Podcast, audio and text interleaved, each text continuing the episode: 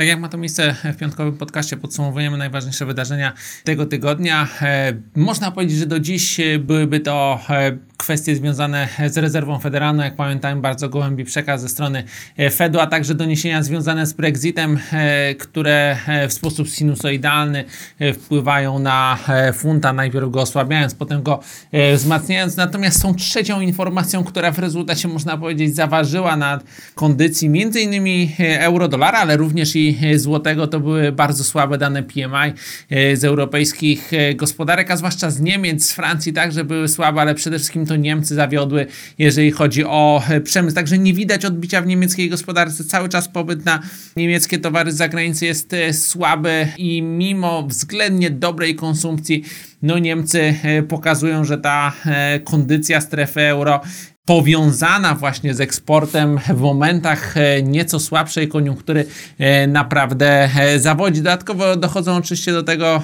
kwestie związane z przemysłem motoryzacyjnym, jak to miało miejsce również w poprzednich miesiącach, ale to właśnie ta kwestia związana ze słabymi odczytami PMI spowodowała, żeśmy zakończyli tydzień, czy kończymy tydzień stosunkowo nisko w okolicach poziomu 1,13 na euro-dolarze, mimo bardzo gołębiego stanowiska ze strony rezerwy E, federalnej. Natomiast oczywiście w kontekście Brexitu cały czas sprawa jest nierozwiązana, przesunięte jest to wszystko do 12 kwietnia. Pojawiają się nawet spekulacje, że Wielka Brytania może w ogóle e, cofnąć, e, wycofać się z artykułu 50, jak to zostało już określone, że jest to możliwe w, przez Trybunał Sprawiedliwości Unii Europejskiej i przez to jakieś tam minimalne nadzieje się pojawiają, że w ogóle Brexit może być cofnięty. Natomiast pomijając te skrajne scenariusze, rzeczywiście e, szansa na chaotyczny, czy ryzyko chaotycznego Brexitu jest ograniczone, więc jeżeli, jeżeli jakiekolwiek sensowne rozwiązanie zostanie zaproponowane do 12